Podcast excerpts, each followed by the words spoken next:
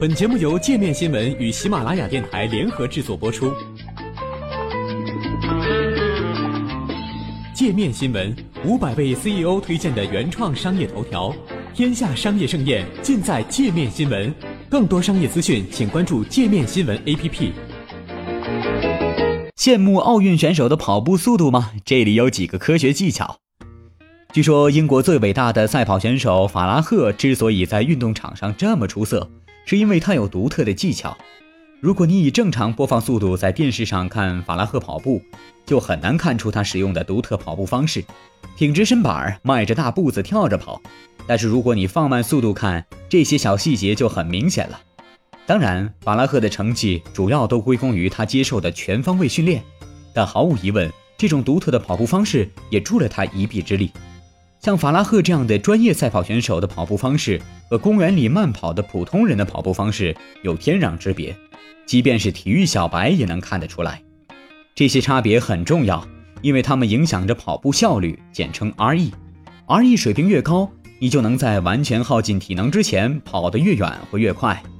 所以，如果你想要提升跑步成绩，就必须要加强 RE 水平。有科学研究已经指出。RE 水平越高的人，在耐力跑中表现得越好。在网球和足球的运动比赛中，技巧是制胜关键，跑步也不例外。方式的细微改变会影响跑步成绩，这些改变有时能给运动员带来边际收益，往往就是金牌和银牌的差距。怎样跑步？想要经济的跑步，运动员必须要让每一步的体能消耗最小化。从某种意义上讲，运动员就像一个弹球。每一次接触地面时，球就会略微变形以存储能量，然后释放能量弹回空中。运动员跑步就像是在往前弹，他们跑的每一步都是储存能量和释放能量的过程。运动员的肌腱像弹球一样可以储存能量，肌腱的主要功能是连接肌肉和骨骼。由于肌腱是弹性结构，当肌肉在跑步过程中收缩时，肌腱就会伸展开来储存能量。跟腱是人体中最大的一条肌腱，它连接着腓肠肌和跟骨。跟腱在跑步中发挥着重要作用。运动员的脚触地时，跟腱就会储存能量，然后在脚将要离地时释放能量，推动运动员向前上方运动。身体的姿势在跑步效率的最大化方面也起到重要作用。最近的一项研究显示，顶尖运动员跑步时身体比普通人挺得更直。其他研究发现，这种姿势。有助于 RE 水平最大化。对这项发现的一种可能原因解释是，前倾会影响身体重心位置，进而影响到运动员的前脚落点位置。我们的最新研究还在进行中，但它已经逐步显示，顶尖运动员在跑步中会尽量让脚着地的位置靠近身体。这意味着，在每一个步态循环的前期，他们的臀部都在脚踝之前，这样跟腱的腓肠肌可以储存更多能量。储存更多能量可以最大化 RE，这也是许多顶尖运动员跑步时脚着地位置都比较靠近身体的原因。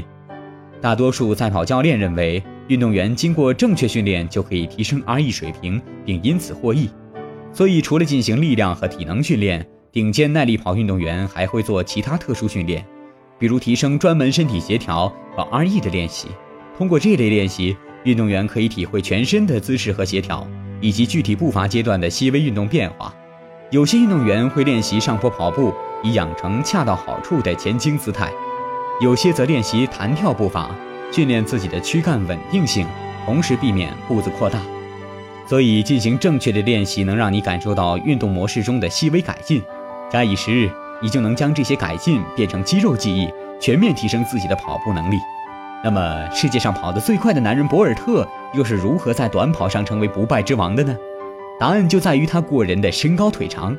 博尔特身高一米九五，在短跑运动员中显得鹤立鸡群。BBC 援引的一份研究显示，业余跑者要完成百米冲刺需要五十到五十五步，优秀的职业跑者往往需要四十五步，而博尔特由于腿长步幅大，只需要四十一步。非专业运动爱好者会认为。如果想要跑得快，就得加速步频，也就是摆动双腿的频率。但事实并非如此，职业短跑运动员并不比业余运动员的摆腿频率快。英国拉夫堡大学的艾伦教授说：“相反，他们的步子迈得很大，也很有力量。”因此，在某种意义上讲，博尔特就是为短跑而生。怪不得博尔特在采访中说：“直到他退役，没有人能击败他。”